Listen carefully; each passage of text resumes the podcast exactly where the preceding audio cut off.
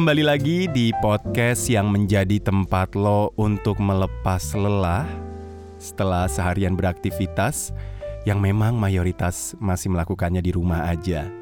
Selamat datang untuk lo yang mungkin episode ini adalah experience pertama lo untuk mendengarkan After Hours Podcast. Semua cerita yang lo dengar dari episode pertama sampai ke episode 9 ini memang ditayangkan untuk memberikan ruang untuk diri lo dan aktivitas atau pekerjaan lo. Gue Dodo Harahap yang masih menunggu cerita lo juga yang bisa lo share lewat email di afterhour1058 at gmail.com. Episode 9 ini ada seorang cewek yang bekerja di Jakarta usianya 30 tahun namanya Desti, yang kalau gue baca sekilas emailnya ini, dia akan bercerita tentang pekerjaannya. Oke, ini dia cerita dari Desti.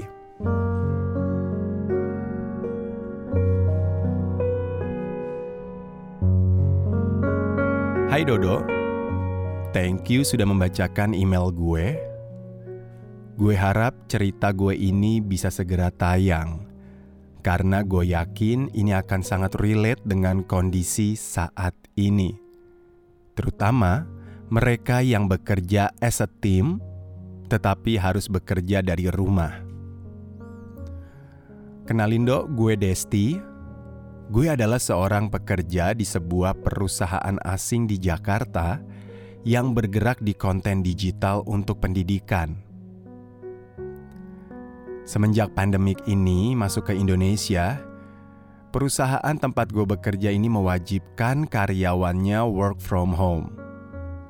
Hasilnya, ya kita harus terhubung dengan Zoom meeting, weekly plan, dan sistem company yang sudah berjalan. Lo merasa nggak sih dok? Work from home ini sangat amat membutuhkan pace yang cepat. Kalau gue sih iya karena gue merasa gak aman untuk work from home. Maksud yang gak aman di sini adalah gue takut internet down dan mati listrik. Makanya sebisa mungkin pekerjaan gue kerjain secepatnya. Muncullah tiba-tiba permasalahan ketika di tim gue ini ada yang sangat tidak terbiasa dengan work from home. Jujur dok, kerja dia super slow. Kita semua saling berhubungan job desk-nya. Jadi kalau ada satu saja yang lambat pace-nya, ini pasti akan berpengaruh ke yang lainnya dan hasil pekerjaan. Orang seperti ini sering jadi bahan curhatan karena setiap gue minta report dari dia pasti nggak langsung ready. Karena memang belum dibuat dengan alasan pekerjaannya banyak. Mungkin ya do ya, Beberapa orang stres selama pandemik ini bukan karena mereka tidak kuat lama-lama di rumah, tetapi karena capek menghadapi rekan kerja yang seperti itu. Lelet. Sampai hari ini, email ini dibuat, Dok.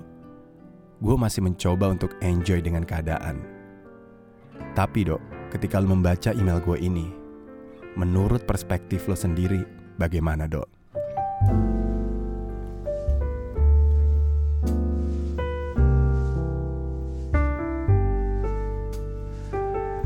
Kerja tim memang banyak banget yang harus dikorbankan.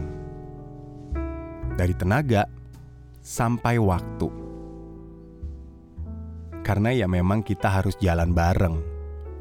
Sama kok gue juga begitu, siaran dari rumah, harus koordinasi dengan tim yang lainnya, apalagi kalau ada orderan mendadak, ada berita mendadak, oh itu udah deh.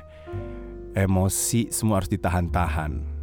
Tapi ya, untuk Desti, gue inget banget kok sama pepatah yang mengatakan kalau lo mau jalan cepat, lo bisa kerja sendiri, tapi lo gak akan bertahan lama.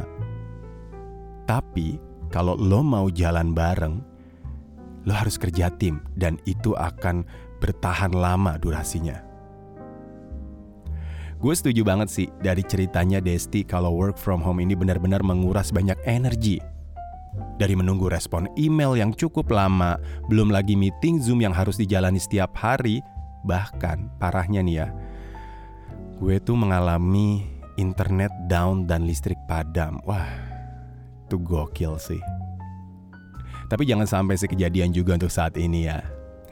Tapi gini, lo sadar gak sih kalau work from home ini sebenarnya membuat pribadi kita jadi lebih melunak jadi kita harus memaklumi segala keadaan dan sifat banyak orang. Memang ini adalah sebuah perubahan yang secara tidak sadar ini bisa membuat kita menjadi pribadi yang lebih baik. Kalau saran gue sih untuk lo, Desti dan lo yang mendengarkan dan sedang menjalankan work from home, don't be perfect. Just do it as you can. Karena memang situasinya berbeda dan kita memang dituntut harus menghemat tenaga. Thank you Desti sudah bercerita di episode ini. Dan gue Dodo Harahap akan kembali lagi di episode selanjutnya dengan cerita yang berbeda. Dodo Harahap dari After Hours Podcast Out. Stay safe and stay sane. Karena safe aja nggak cukup untuk di masa sekarang ini.